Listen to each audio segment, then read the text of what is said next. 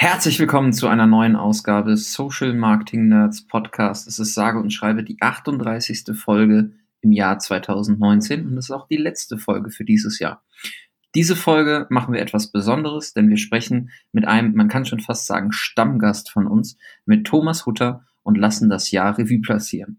Dieses Jahr ist im Facebook Ads Kosmos extrem viel passiert. Es gibt viele Neuheiten, die uns alle auf die Probe gestellt haben, mit denen wir uns beschäftigen mussten und immer noch müssen. Und es gab kaum ein Jahr, in dem für uns sich die tägliche Routine so häufig geändert hat wie dieses Jahr. Ich hoffe, ihr hattet bis dato 2019 ein geiles Jahr, habt unseren Content genossen und freut euch auf ein erfolgreiches Jahr 2020 mit uns gemeinsam. Ich wünsche euch jetzt viel Spaß beim letzten Podcast dieses Jahr mit Thomas Hutter und auf ein guten Start ins neue Jahr gemeinsam. Ich hoffe, wir sehen uns alle beim Ads Camp und bis dahin hören wir uns wieder.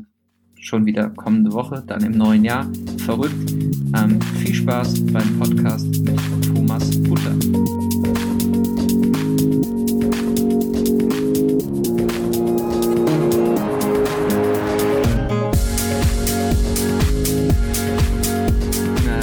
Drücke ich auf Start und sage herzlich willkommen zur letzten Folge Social Marketing Nerds Podcast in diesem Jahr, im großartigen Jahr 2019 und ein großartiges Jahr, eine großartige Folge.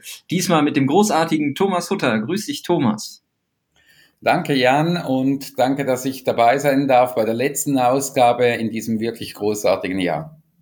Weißt du, in Köln haben wir ein, ein, ähm, ein Sprichwort, das besagt, nach zweimal ist es Tradition. Wir haben es jetzt bereits zweimal gemacht, das ist jetzt das dritte Jahr. Du musst dich auch die nächsten 20 Jahre darauf einstellen, dass wir wie so eine kleine Elefantenrunde am Ende des Jahres zusammenkommen und Dinge zu diskutieren, die im Jahr passiert sind. Das können wir so weit machen, Jan, aber ich hoffe doch tatsächlich, dass wir in 20 Jahren uns nicht mehr um diese Themen kümmern können, sondern irgendwo, irgendwo auf einer Plan, äh, Bananenplantage zuschauen, wie das Zeug wächst. Okay, alles klar. Ich teile deinen Plan, ähm, aber noch müssen wir ähm, unsere Brötchen ähm, damit verdienen, ähm, Reklame auf Facebook äh, zu stellen.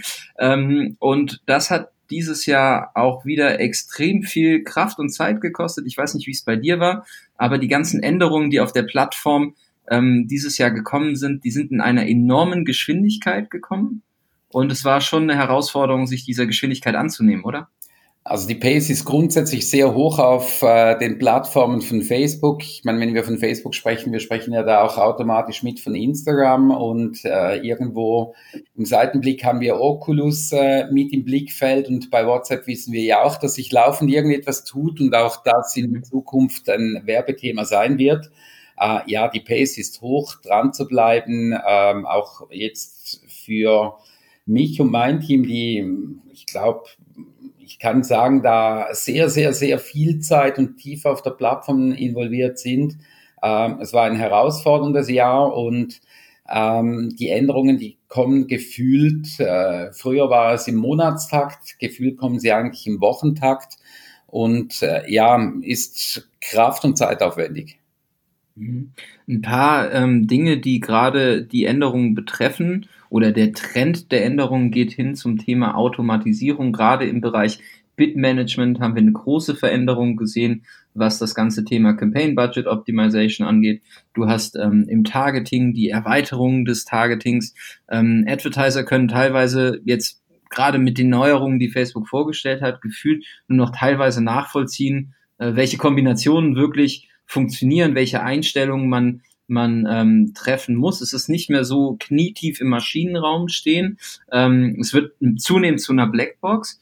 Ähm, wie siehst du diesen Trend hin zur Automatisierung der Plattform selber, was diese ganzen Bereiche angeht, gerade im Bitmanagement und Targeting? Ähm, zwei, zweischneidig. Ähm, irgendwo dieser Kontrollverlust, irgendwo das, äh, ich sage jetzt mal, ich und in meinem Team, da hat es einige Kontrollfreaks. Zu mhm. Kontrollfreaking gehört natürlich auch dazu, Reportings äh, quer zu lesen und, und zu analysieren. Und da nicht mehr alles eins zu eins nachvollziehen zu können, das äh, ist gefühlt schwierig. Mhm. Ähm, auf der anderen Seite sehe ich natürlich auch, dass teilweise wirklich Performance-Resultate massiv besser wurden als in der Vergangenheit, was ja dafür spricht, dass äh, diese Algorithmen, dass diese Machine Learning-Funktionen von Facebook äh, sehr gut funktionieren. Und ich meine, wir dürfen natürlich eins auch als, als äh, Hardcore-Werbetreibende dürfen wir natürlich nicht vergessen. Alles, was wir betrachten, ist rückwirkend. Ähm, was Facebook an Zahlen, an Learnings äh, mit zur Verfügung hat, blickt gleichzeitig aber auch nach vorne. Das heißt, wie viel in einer Zielgruppe tatsächlich vom Potenzial ausgeschöpft ist, etc., das sehen wir in, in den Reportings eigentlich relativ schlecht. Das heißt, da haben wir ja per se auch eine Blackbox mit drin. Und äh, von dem her ist es natürlich spannend, wenn es, wenn es Hilfsmittel von der Plattform gibt, die versuchen, diese Blindheit, die wir nach vorne haben, zu überbrücken, was uns dann halt vielleicht ein bisschen Nachvollziehbarkeit, Schwierigkeiten bereitet, was einzelne Zahlen anbelangt und warum das jetzt irgend plötzlich auf eine andere Werbeanzeigengruppen äh, die, die Performance gelegt wird. Aber im Endeffekt haben wir in diesem Jahr auch einige sehr, sehr tolle Resultate gesehen und äh, ist für mich eigentlich ein Zeichen, dass dieser Trend richtig ist. Okay. Ja, spannend beim Thema äh, CBO, bei Campaign Budget Optimization. Ihr habt darüber geschrieben, wir haben darüber geschrieben, wir haben viele Interviews geführt. Ähm, wenn ich jetzt aber nach draußen gehe, und du hast ja gesagt, wir sind Hardcore-Werbetreibenden, die, die sich da so mit und mit ein bisschen mit beschäftigen, die haben das fast noch nicht auf dem Schirm. Also ich glaube, da werden auch nochmal, gerade was das Thema Automatisierung angeht, Richtung Januar, Richtung Februar, wenn es dann wirklich verpflichtend wird, einige kalt erwischen. Ja, da werden absolut einige kalt erwischt. Das merke ich auch ganz gut in den Seminaren, wo ich ja wie auch du äh, regelmäßig mit ganz vielen unterschiedlichen Menschen und unterschiedlichen Wissensstufen zu tun haben. Das haben viele nicht auf dem Schirm. Und auf der anderen Seite muss man natürlich gerade sehen, diese Werbetreibenden, die das vielleicht nicht ganz so professionell und nicht ganz so zeitumfassend machen, wie wir das machen, denen kommt ja das eigentlich mhm. noch mehr zugute, weil das sind dann in der Regel auch nicht die, die ins Detail die Reportings analysieren können und daraus die richtigen Schlüs Schlüsse ziehen. Das heißt, eigentlich kommt es denen entgegen, aber gerade die, die halt mit fixen Budgets planen, Instagram 500 Euro, Facebook 1000 Euro, auf mhm. die Auslieferung ausgespielt etc. Äh, für die dürfte das natürlich eine Überraschung sein, wenn man dann nicht mehr ganz so genau lenken kann, wie das in der Vergangenheit war. Wobei eben im Endeffekt, ich glaube, die profitieren auch davon, aber die Umstellung dürfte den einen oder anderen vielleicht dann noch ins Schwitzen bringen. Hm. Ähm, eine andere Umstellung, die ich dann sehe oder die ich ähm, häufig zu hören bekomme, Beispiel letzte Woche, ich habe Schweizer Territorium äh, betreten, ohne dir Bescheid zu sagen und wir haben uns noch am Airport in Zürich abends getroffen, das war ganz witzig. Ähm, ja, ich war bei einem, bei einem Kunden... Bild Custom Audiences funktionieren, wir hatten sofort eine Warnung, dass da der Jan in der Umgebung ist. Äh, ich war bei einem Kunden im Vorarlberg, eher traditionelles Unternehmen in Österreich, die, äh, der Marketingverantwortliche hat mir dann gesagt, ich merke gerade, dass das Pendel zurückschwingt. Und er meinte damit, dass dieses ganze Thema Branding, Aufbau von Marken, ähm, diese ganzen ähm, Themen, die eigentlich aus dem klassischen Marketing zunehmend wichtiger werden, weil diese ganzen ähm, kurzfristigen Themen wie ich mache jetzt Kampagnenhandling, ich gehe da irgendwie stark in den Performance-Bereich rein, durch diese Automatisierung ja ein bisschen auch aufgebrochen werden und zunehmend einfach Werbetreibenden sich wieder mit diesen eher klassischen Marketingzielen, die langfristiger angelegt sind, beschäftigen, als jetzt mit kurzfristigen Optimierungshebeln. Ähm, wenn ich jetzt eine Agentur im Bereich Advertising bin, mich kurz, jetzt weiß ich nicht, seit zwei, drei Jahren aufgestellt habe und das mein Steckenpferd ist, das bedeutet ja, wenn alles automatisiert wird seitens der Plattform, muss ich die Art und Weise, wie ich Dienstleistungen als Agentur anbiete, ja auch komplett wieder verändern. Wie siehst du das Thema ja, in dem Bereich? Ja, absolut deiner Meinung. Ähm, das heißt, die Agentur, die bis jetzt eigentlich so aufgestellt war, dass sie hauptsächlich mit dem Schraubenzieher im Maschinenraum stand und da an den Hebel gedreht hat, die wird umdenken müssen, weil diese Automatisierung wird sicherlich im Bereich Kampagnenmanagement auch Zeitersparnisse bringen. Ähm, gleichzeitig, der Kunde sagt das ganz richtig und ich glaube, das ist auch etwas, das haben viele äh, in der Vergangenheit ganz extrem vernachlässigt. Ähm, zu Performance Marketing gehört der vorgelagerte Bereich und dazu gehört natürlich auch Branding und Awareness schaffen für ein Produkt, für eine Marke. Ähm, das gehört zusammen und schlussendlich braucht es da Know-how und, und auch Bereitschaft, in diese Themen sich hineinzudenken. Ähm, wenn man in Zukunft mit Facebook-Kampagnen erfolgreich sein will. Auf der anderen Seite, wir versuchen eigentlich schon seit längerer Zeit unseren Kunden beizubringen, dass wir in Funnel-Strategien denken. Und mhm. bei einer Funnel-Struktur, da haben wir ja oben Top of Funnel, wo es um Prospecting geht, wo Markenbildung, Branding, Awareness ein Riesenthema ist, wo es darum geht, Menschen überhaupt in diesen Funnel hineinzubringen und, und mit deiner Marke vertraut zu machen. Und erst in einem zweiten, dritten, vierten Akt kommen entsprechende Performance-Maßnahmen zum Tragen, die dann versucht eben diese angeworbenen Interessenten und Menschen, die sich mit der Marke auseinandergesetzt haben, in Richtung Käufer zu konvertieren. Und von dem her behaupte ich jetzt mal, für einige Werbetreibende wird das gar keine große Umstellung sein, aber ich muss viel mehr verkettet ineinander denken. Mhm. Okay. Ähm, das ist natürlich ein Ansatz, ähm, der mittlerweile sehr verbreitet ist im Markt. Was ich ganz spannend fand in diesem Bereich, früher konntest du ja mit hohem Druck oder schneller guter Strategie oder mit den Instrumenten, die du dann bedienen konntest, im Maschinenraum sehr schnell auch gute Resultate erzielen. Ja, wir sind im, ich habe häufig irgendwie Dropshipping äh, Erfolgsstories gesehen oder Personen, die sehr schnell ohne großen Branding-Aufwand ähm, Abverkäufe erzielt haben. Facebook hat ja auch da mit dem Customer Feedback Tool ähm, so ein bisschen was reingezogen, was, was auch dem ähm, den Riegel vorschiebt. Also man kann jetzt nicht mehr mit guter technischen Know-how und Strategie irgendwie äh, Schrott an den Mann bringen, weil wenn du irgendwie das Erlebnis oder das Produkt dahinter nicht glatt ziehst, dann führt es zu schlechten Customer Feedback und deine Anzeigen werden nicht mehr ausgeliefert. Also auch, glaube ich, dieses Thema, ich mache mal eben einen, einen schnellen Hit auf der Plattform und erzeuge einen Druckabverkauf ähm, oder eine Druckabverkaufssituation über eine Kampagne. Das wird es in der Form, glaube ich, auf dem Kanal dann auch nicht mehr geben, oder? Ich, ich glaube, kurz, kurzfristig kannst du das nach wie vor auch in Zukunft bringen, dass du, dass du sagst, okay, ich habe jetzt ein okay. X, ich mache da ein, eine, eine Punktlandung darauf hin. Ähm, mhm. Ich glaube, das geht nach wie vor. Aber wenn du sagst, okay, ich bin ein Business, das mittellangfristig plant, dann bin ich ganz mhm. bei dir, dass das eher schwieriger sein wird, weil diese Qualitätsaspekte halt immer mehr mit reinziehen. Und ich denke jetzt mal, der, äh, der Anbieter, der halt vielleicht eher mal die schnelle Kohle im Auge hat und weniger die Qualität und den Service rundherum, der wird natürlich mittellangfristig mit solchen Maßnahmen abgestraft. Mhm. Spannend. Ähm, ein anderes spannendes Thema, was dieses Jahr auf jeden Fall auch ähm, auf jeden Fall auch die letzten erwischt hat, ist das Thema baue dein Haus nicht auf einem gemieteten Grundstück. Sprich, wenn ich nur darin investiere, Reichweite oder Ziele innerhalb der Plattform ähm, zu bedingen, dann kriege ich mittelfristig, langfristig ein Problem. Ähm, ich glaube auch, ähm, wir einfach mal ein Tipp von dir, werden wir uns 2020 vom Kampagnenziel Fanaufbau verabschieden? Ach, da haben wir uns, glaube ich, schon vor drei, vier Jahren davon verabschiedet. Ja. Ähm, spannend ist ja, dass dieses Thema nach wie vor in ganz vielen Köpfen nicht rauszubringen äh, ist.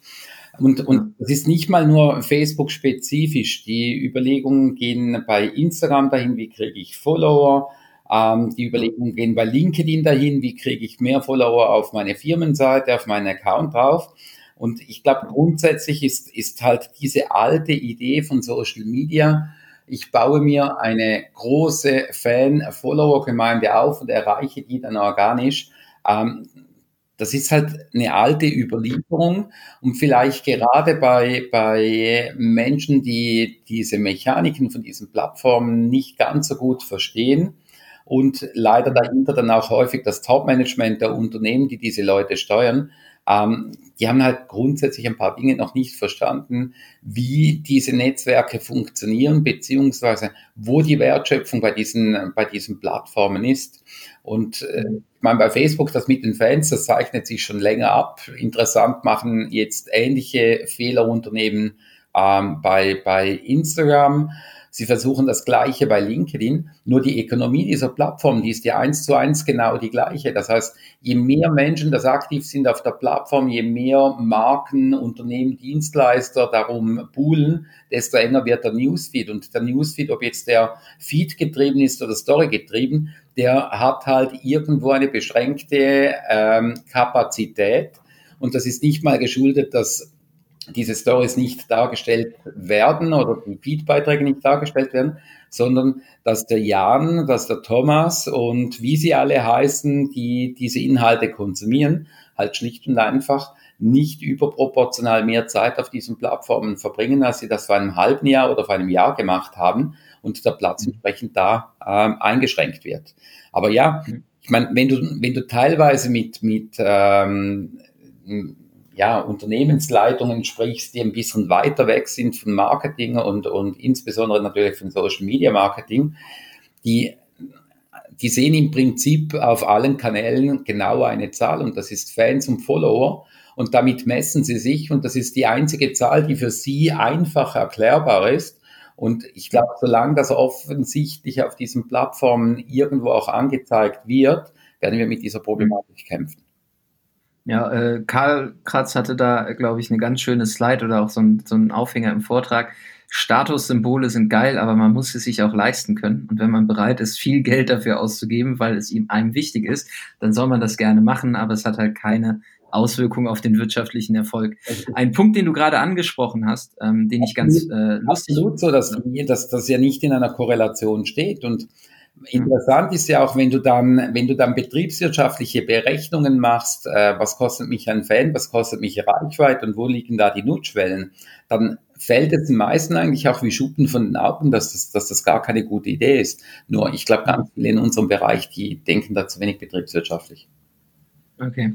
Ähm, das Thema Instagram beschäftigt uns permanent, ähm, weil die Plattform extrem viel Aufmerksamkeit bekommt. Es ist äh, tatsächlich genau dieses Phänomen, die Strate also strategisch in Anführungszeichen Fragestellung, wie kriege ich jetzt Follower? Ähm, aber was genauso einhergeht mit dem, wie kriege ich mehr Follower auf Instagram, ist so ein bisschen das Gerücht, dass Facebook seit äh, gefühlt tausendmal für tot erklärt wurde, aber immer noch hervorragende ähm, Ergebnisse liefert. Jetzt ist aber Instagram sehr stark auch in die Entwicklung der Plattform oder der, der Marketing-Tools von, von Facebook gerückt und die Entwicklung deutet ja auch darauf hin, dass mit den Anfängen, die jetzt 2019 ähm, gemacht wurden, mit dem Checkout auf Instagram, mit der Möglichkeit selber Filter ähm, für Stories ähm, entsprechend bereitzustellen, gerade auch Instagram sehr großen Wert oder sehr große, ähm, sehr große Aufmerksamkeit in der Produktstrategie von Facebook hat. Wie siehst du die Reise von Instagram fürs kommende Jahr, wenn sowas wie Checkout auf Instagram dann für alle möglich sein wird? Also ich meine ganz grundsätzlich, Instagram ist eine phänomenale Plattform, die ganz vielen Menschen Spaß macht, wo ganz viele mhm. Menschen viele Inhalte darin konsumieren. Im Gegensatz zu Facebook ist der Instagram eigentlich null negativ behaftet, weil es ist ja die schöne Welt mit den schönen Menschen, mit dem tollen Essen, mit den schönen Urlaubsbildern etc. Du hast da überhaupt nichts Negatives mit drin.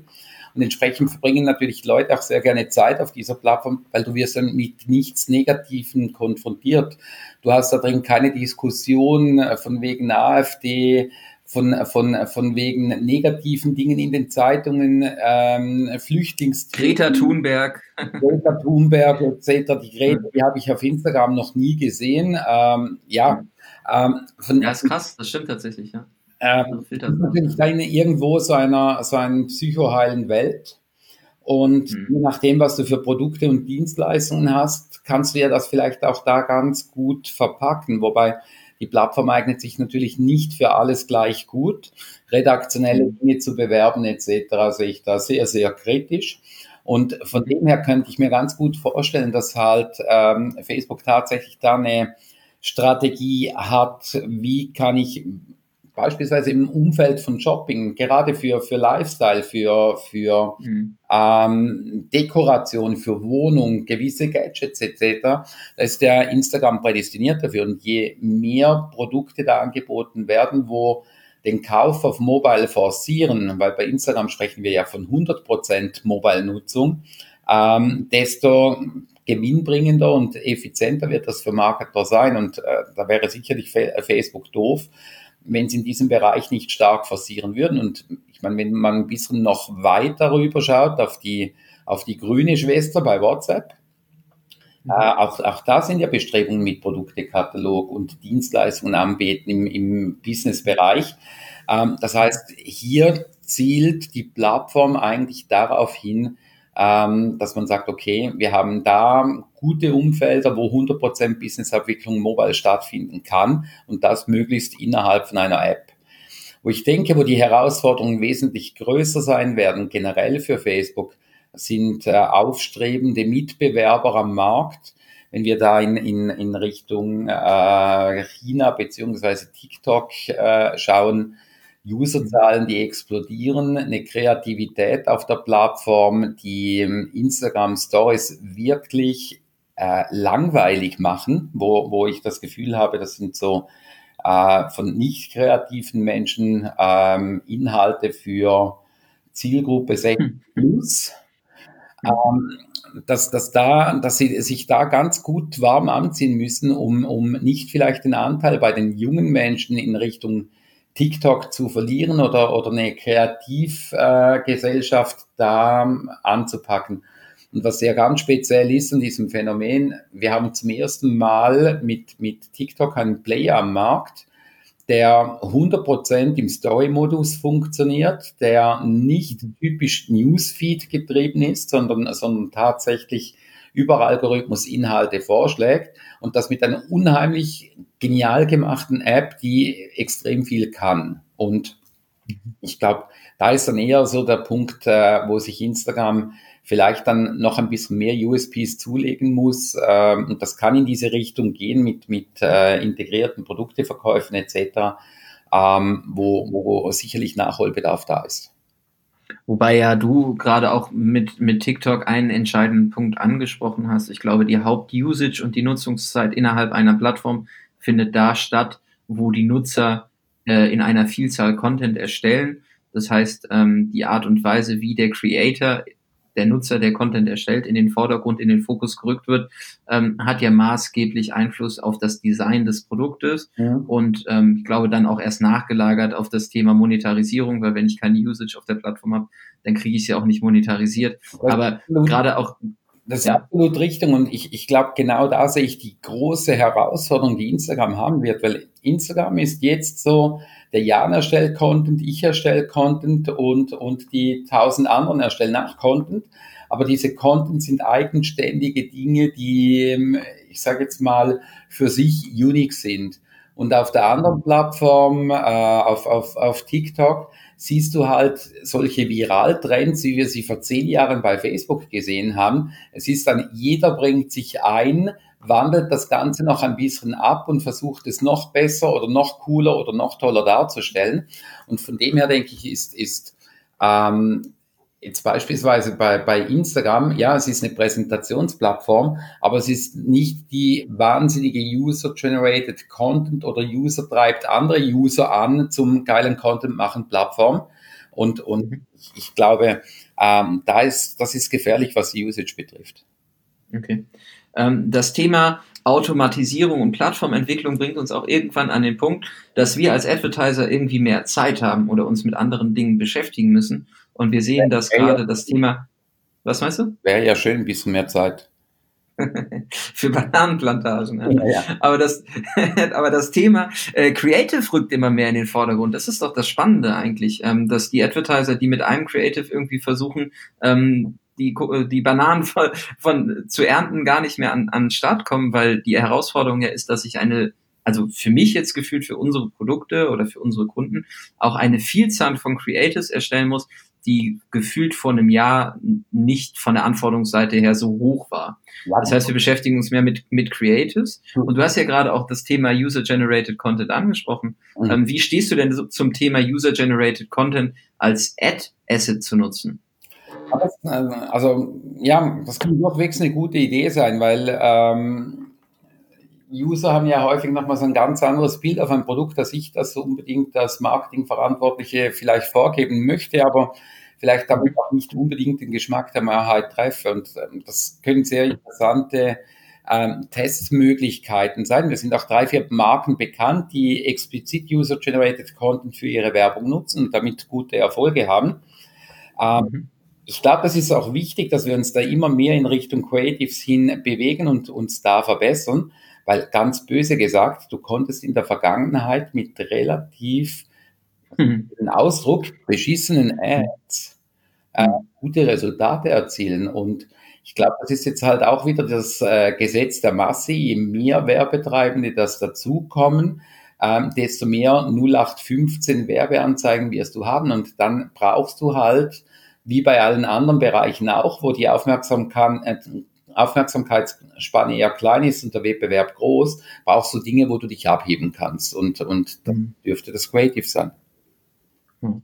Ja, das Spannende ist, wir sehen ähm, immer mehr Advertiser, die auch nur das Thema Creative irgendwie in den Vordergrund setzen und ähm, das als den, den größten Hebel im, im Performance-Marketing dann auch sehen. Aber ich teile da deine Ansicht, dass man in der Vergangenheit einfach mit äh, eher so lala Creatives sehr gute Erz äh, Ergebnisse erzielen konnte und auch die Varianz, die man an Creatives brauchte, um eine Kampagne langfristig laufen zu lassen, irgendwie ähm, ja bei einem Faktor war, wo man sagt, es war von der Produktionsseite her überschaubar. Jetzt ist es gefühlt so, Facebook gibt uns selber die Empfehlung, ähm, setze mindestens vier Anzeigen in eine Anzeigengruppe, ähm, damit der, der Algorithmus irgendwie arbeiten kann. Es gibt Dynamic Creatives, wo du Bild und Text und Karussells ähm, von Facebook automatisiert generieren lässt. Also auch da wieder ein extremes ähm, Automatisierungs, äh, oder ein Automatisierungsfokus, was, was das Creative-Thema angeht. Aber am Ende ähm, können wir ja nur alle gewinnen, wenn wir die, die Plattform mit Werbemitteln anreichern, die irgendwie äh, vernünftig funktionieren und nicht als Spam-Schrott oder äh, beschissen wahrgenommen werden. Ja, absolut. Also ja ich, ich, ich glaube, Creatives werden wichtiger werden. Ähm, ich meine, wenn du in anderen Werbebereichen betrachtest, nehmen wir, nehmen wir beispielsweise TV, wo Bewegtbild ja auch eine große Rolle spielt. Äh, wenn du schaust, was gut gemachte TV-Spots kosten, Klar, Medienspends sind häufig auch noch massiv höher als die bei Facebook sind, aber da hat die Produktion von Creatives hat ähm, gewisse Kosten, die, die mitspielen, die sind massiv höher, als wir das bei Facebook nutzen. Und gute mhm. Dinge, die da auffallen, sind häufig eher teuer produziert. Und mhm. äh, ich glaube, Creatives ist natürlich so eine Thematik, wo du dann ähm, entsprechend ähm, mehr rausholen kannst. Und, und hier bieten sich natürlich auch A-B-Tests oder Dynamic Creatives und, und solche Hilfsmittel an, um herauszufinden, was funktioniert gut, was sind die Dinge, wo die Nutzer gut darauf anspringen. Und äh, ich meine, im Endeffekt, wenn du, wenn du einen Newsfeed hast, der sehr viele Inhalte äh, beinhaltet, wenn du irgendwo auffallen willst, brauchst du im Endeffekt Bilder oder Videos, die das Eye catchen. Mhm. Aber das ist ja auch wieder ein Faktor, wo man sagen kann, das Pendel schwingt zurück, weil das Thema Creative und Aid-Gestaltung auch wieder nicht nur den Profis überlassen wird, weil nur ein Profi kann nicht die Vielzahl an Creatives erstellen, ja. aber das Konzept, wie das, wie das Design am Ende aussieht, wie die Aufmerksamkeit generiert wird, ähm, das rückt in den Vordergrund. Ich habe da so einen, einen spannenden Jobtitel in den letzten Wochen gesehen, Performance Designer. Ich glaube, dass das tatsächlich ein Jobtitel ist, den wir zukünftig häufiger finden werden, oder? Ist absolut möglich. Ähm, ich mhm. glaube, das geht auch immer mehr in diese Richtung ähm, Testing, Growth Hacking rein oder was ich auch schon gesehen mhm. habe, plötzlich Growth Hack Designer. Ähm, okay. Dass ich, dass ich halt unterschiedliche Ansätze gegeneinander ausspiele und daraus lerne und, und Schlüsse ziehen und davon, ich meine, wenn wir das auf Kampagnenoptimierungen wie, wie Zielgruppen und Bidding und weiß der Teufel was anwenden, warum soll das nicht auch auf Creatives angewendet werden? Und äh, es gibt ja mittlerweile auch wirklich coole und tolle Tools, ähm, die, ich sage jetzt mal, eine kosteneffiziente Produktion erlauben. Okay. Ja, spannend. Ähm, in diesem Growth Hacking permanent testen Bereich befindet sich die Plattform ja auch selber. Ich glaube, wir haben ähm, dieses Jahr äh, tausende verschiedene Varianten vom Werbeanzeigenmanager, vom Business Manager, von den Werbeanzeigen berichten, von der Art und Weise, wie wir Audiences bauen, gesehen. ist ein bisschen ähm, nervig, finde ich, weil es gibt leider aktuell kein einheitliches Design oder keine einheitliche Version, die im Markt vorhanden ist. Das heißt, du wirst das sicherlich auch aus den Seminarsituationen kennen.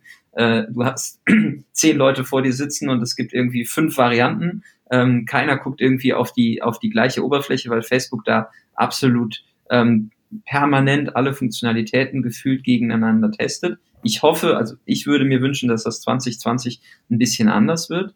Ähm, die Art und Weise aber, wie Facebook diese Tools zur Verfügung stellt und auch die Vielzahl an Tools, ähm, die immer wieder neu ähm, in den Markt kommuniziert werden, gerade im Bereich Creative mit beispielsweise ähm, dem Video Creation Kit, die sind ja schon cool. Ne? Wenn Facebook das jetzt in der Form so schnell testet und uns alle permanent äh, auf die Finger schaut, was wir so machen. Bist du davon überzeugt, dass das jetzt alles besser wird, was Facebook da uns an Tools zur Verfügung stellt? Oder ähm, siehst du da ein bisschen die Gefahr, dass die Komplexität zu, zu, zunehmend so steigt, dass man einfach mit den Einstellungen überfordert ist? Ich sag's jetzt mal wie ein Anwalt, kommt halt darauf an. Darauf an, ne, okay. Ja. Habe ich mir fast gedacht, die Frage war auch zu lang. Ja. Aber ne, das ist Thematik ist doch, Markt haben wir, wie du sagst, gefühlt äh, x unterschiedliche Varianten und alle ja. Varianten sind irgendwo buggy. Ich meine, ja. Gefühlt war 2019 auch das Jahr der Bugs. Mhm. Ähm, das geht nicht, die Funktion geht nicht, äh, Kommunikation rundherum von Facebook und sorry für den Ausdruck, aber ich äh, passe halt jetzt wieder, beschissen. Ja. Ja. Ähm, du hast jetzt so ein Tool, das dir irgendwie anzeigt, wenn irgendetwas äh, nicht funktioniert. Problematik ist ja. ja eigentlich, wir sollten dahin kommen, dass das gar nicht erst passiert, dass es nicht funktioniert. Und ich glaube, ja, äh, Stabilität kommt dann, wenn wir nicht irgendwie zehn unterschiedliche Varianten am Markt haben, wenn nicht sechs Leute aus meinem Team sechs unterschiedliche Varianten für die Ads-Erstellung nutzen und ähm, von dem her ist zu hoffen, dass das alles besser wird. Was die Subtools anbelangt, da bin ich bei dir. Video Creation Kit, erster Wurf gegenüber dem, was du heute hast. Das sind massive Verbesserungen drin. Wenn ich dann schaue, was so teilweise Spezialtools, ich liebe beispielsweise Wave äh, als, als Videoeditor ganz toll. Ich meine, meine beschränkten Schneidkenntnisse etc., da kann ich trotzdem irgendwo was äh, Tolles hinkriegen.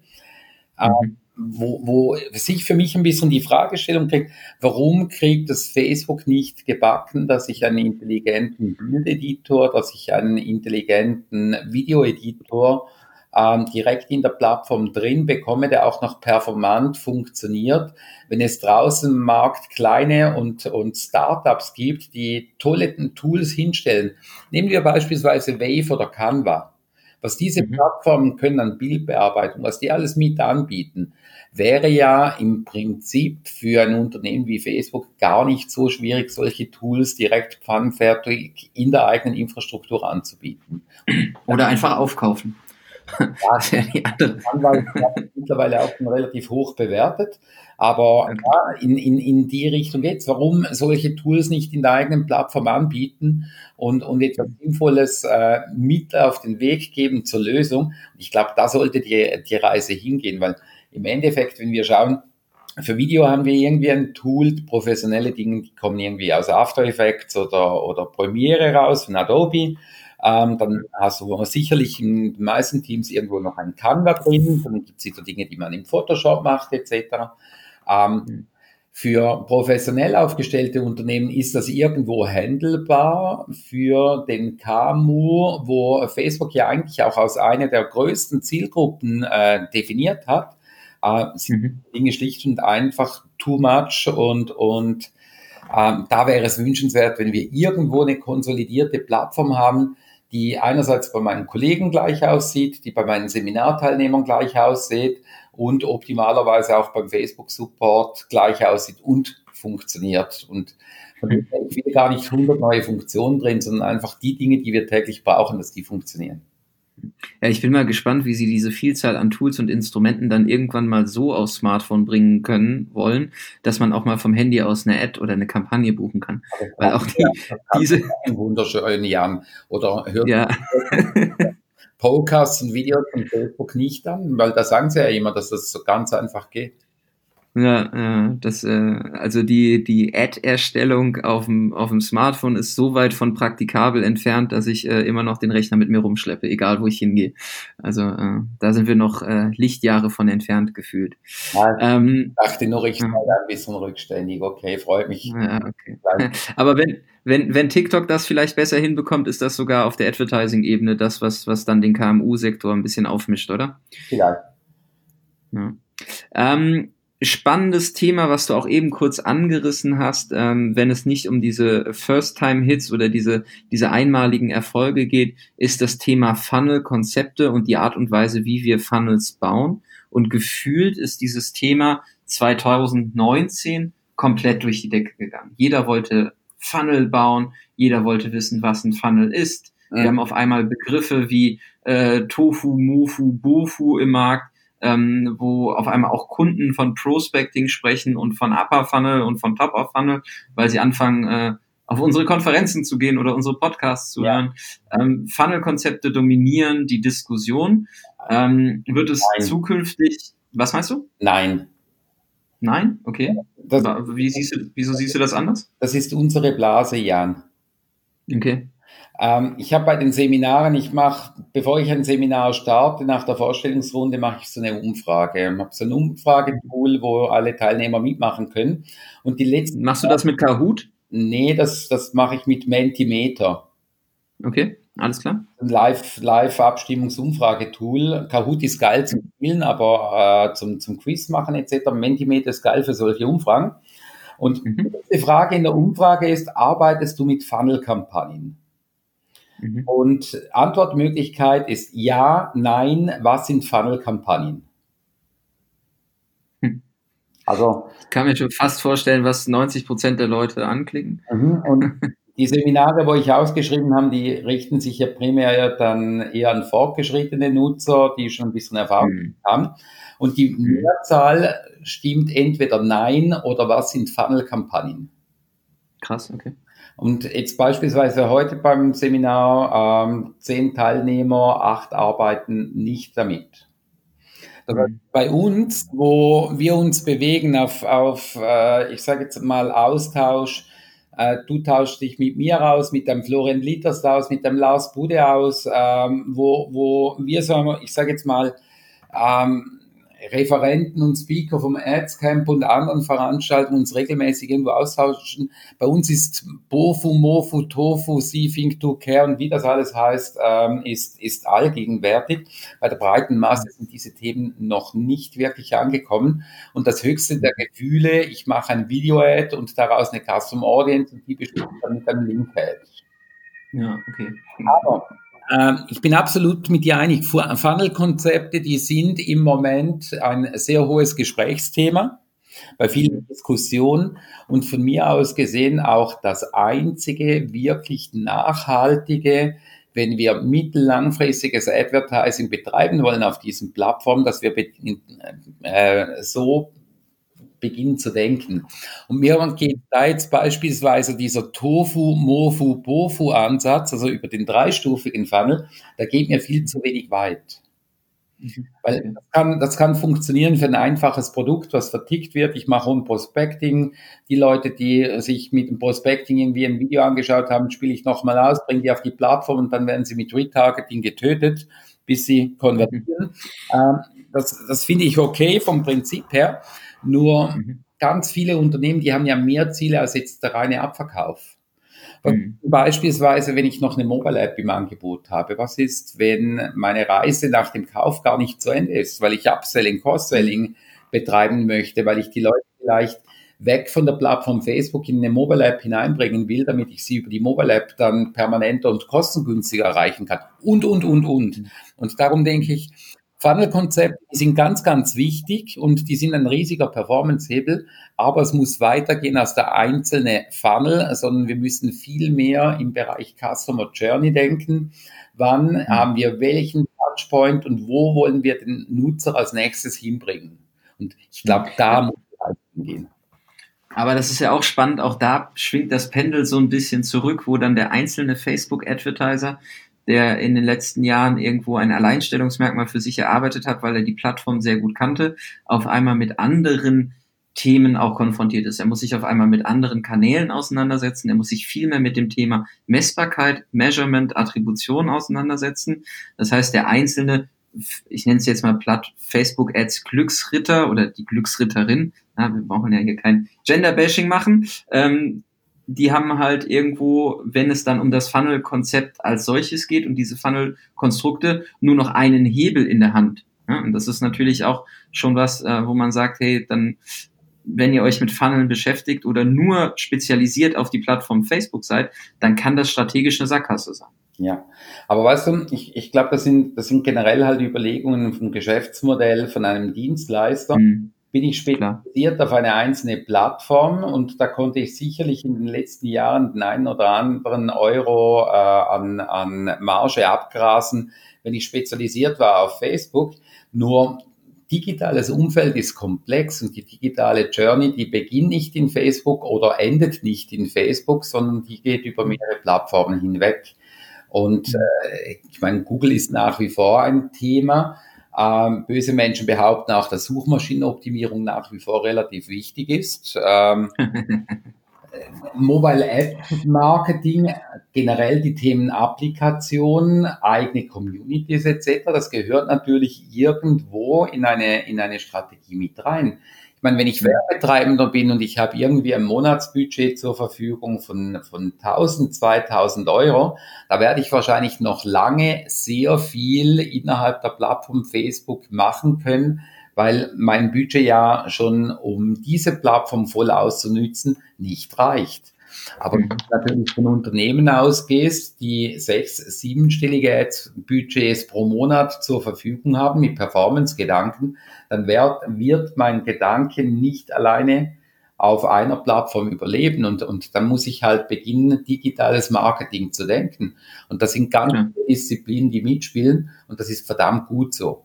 Also ich bin auch nicht ganz so traurig, wenn der eine oder andere oder der eine oder die andere Glücksritterin oder Glücksritter ähm, da vielleicht einmal auch erklärt bekommt, dass digitales Marketing halt nicht aus einer einzelnen Plattform besteht. Absolut. Ja, spannende Ansätze, Thomas. Ähm, dieses Jahr war für uns auch ein, äh, also für uns beide auch ein intensives Jahr. Wir haben uns, glaube ich, weniger gesehen als letztes Jahr, was schon echt nicht viel ist.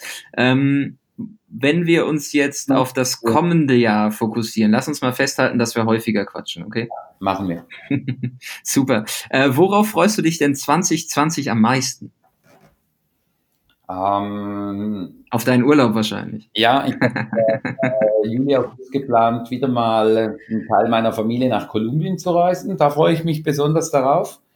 Nice. Ähm, ich freue mich auf einige spannende Projekte, die wir mit Kunden bereits angedacht haben, die wir 2020 umsetzen werden. Ähm, Themen rund um, um Chatbots, rund um Performance Marketing bei Facebook, äh, wo ich mich wirklich darauf freue. Ich freue mich auf ein Team, das in den letzten Monaten noch einmal stark gewachsen ist, ähm, was für mich auch mal abseits vom Performance-Marketing-Gedanke ein paar andere Herausforderungen bringt, wo ich mich teilweise auch nicht immer ganz so wohl fühle wie Unternehmensführung etc. Ähm, also 2020 wird ein sehr, sehr herausforderndes Jahr, aber wenn ich so die Signale irgendwo deute, die, die für mich spürbar sind, wird es auch ein gutes Jahr. Und du freust dich sicherlich auch auf ein hoffentlich wundervolles Ads-Camp im Mai in Köln. Ich bin auch nicht, ähm, ob ich da hingehen kann, weil die F8-Konferenz von Facebook die ist ja genau zum gleichen Zeitpunkt, aber ich glaube, ich habe dem Jan da versprochen, dass ich nach Köln komme und ich habe jetzt äh, während Herzens Facebook gesagt, dass ich nicht nach San Jose komme. Ähm, Sehr nett von dir. Ja, nee, äh, Köln ist natürlich ganz fest in der Agenda mit drin, ähm, wird mit Sicherheit wieder ein, ein ganz äh, tolles Event mit, mit zwei hochstehenden Tagen. Ich, ich freue mich auch auf das Rundherum da, weil mittlerweile ist es ein äh, sehr gutes Klassentreffen geworden, um dich mit Menschen auszutauschen, die ähnliche Gedankengänge haben, was Performance und, und Werbung anbelangt. Und ich meine, Köln ist jetzt auch nicht die hässlichste Stadt in Deutschland Das stimmt, aber sie ist auch nicht die schönste. Ich muss schon sagen, es ist keine deutsche Stadt, aber Zürich hat mir letzte Woche auch sehr gut gefallen. Thomas, ähm, auch gerade das Adscamp, ähm, es gibt noch aktuell ähm, wenige Early Bird Tickets. Der Early Bird läuft noch bis äh, Ende Januar. Also ihr solltet schnell sein, liebe Zuhörer, Zuhörerinnen, wenn ihr da am Start sein wollt. Wir freuen uns auf euch tierisch, auf das Networking, auf die Vorträge, auf den ganzen Wissenstransfer, der da stattfindet. Und wenn ihr eure Fragen persönlich dann der Huku Crew stellen wollt und insbesondere auch mal mit Thomas persönlich quatschen wollt und möchtet, dann ist das Adscamp auf jeden Fall ein tolles Event, wo ihr alle ähm, gerne nach Köln kommen könnt. Ähm, damit würde ich sagen, Thomas, haben wir ähm, einen schönen, sehr informativen Rundumschlag ähm, hinbekommen für das Jahr 2019. Äh, das war die letzte Folge fürs Jahr 2019. Wir hören uns auch schon wieder nächste Woche mit der nächsten Folge dann im kommenden Jahr. Das ist ein bisschen verrückt, weil man jetzt Mitte Dezember schon ein bisschen nach vorne denken muss. Ähm, Thomas, vielen, vielen Dank für deine ja, Zeit. Äh, du hast heute ein Seminar gehabt, ich habe heute ein Seminar gehabt. Nach äh, acht Stunden Sprechen ist, glaube ich, so ein, ein gewisser Smalltalk. Ähm, dann auch nicht so einfach, die ganzen Punkte ähm, zusammenzufassen. Ich denke, wir haben das super gemacht. Vielen Dank für deine Zeit. Vielen Dank für deinen Input, der uns allen weiterhilft. Danke, dass ihr euren Blog entsprechend so äh, extrem füttert und äh, da vielleicht noch ein kleiner äh, Hinweis an unsere Zuhörer. Thomas hat einen hervorragenden Newsletter, der jede Woche kommt. Tragt euch da ein, wenn ihr am Ball bleiben möchtet, weil die Änderungen kommen äh, so schnell, dass ihr am Ball bleiben müsst und das Team um Thomas äh, bereitet da extrem viel Inhalt in der Qualität auf, die ihr sonst so nicht findet. Thomas, da möchte ich einfach mal an der Stelle Danke sagen. Ja, danke vielmals und ja, allen Zuhörern tollen Jahreswechsel und guten Start ins nächste Jahr. Alles klar, Thomas. Danke für deine Zeit. Mach's gut. Ciao. Jan.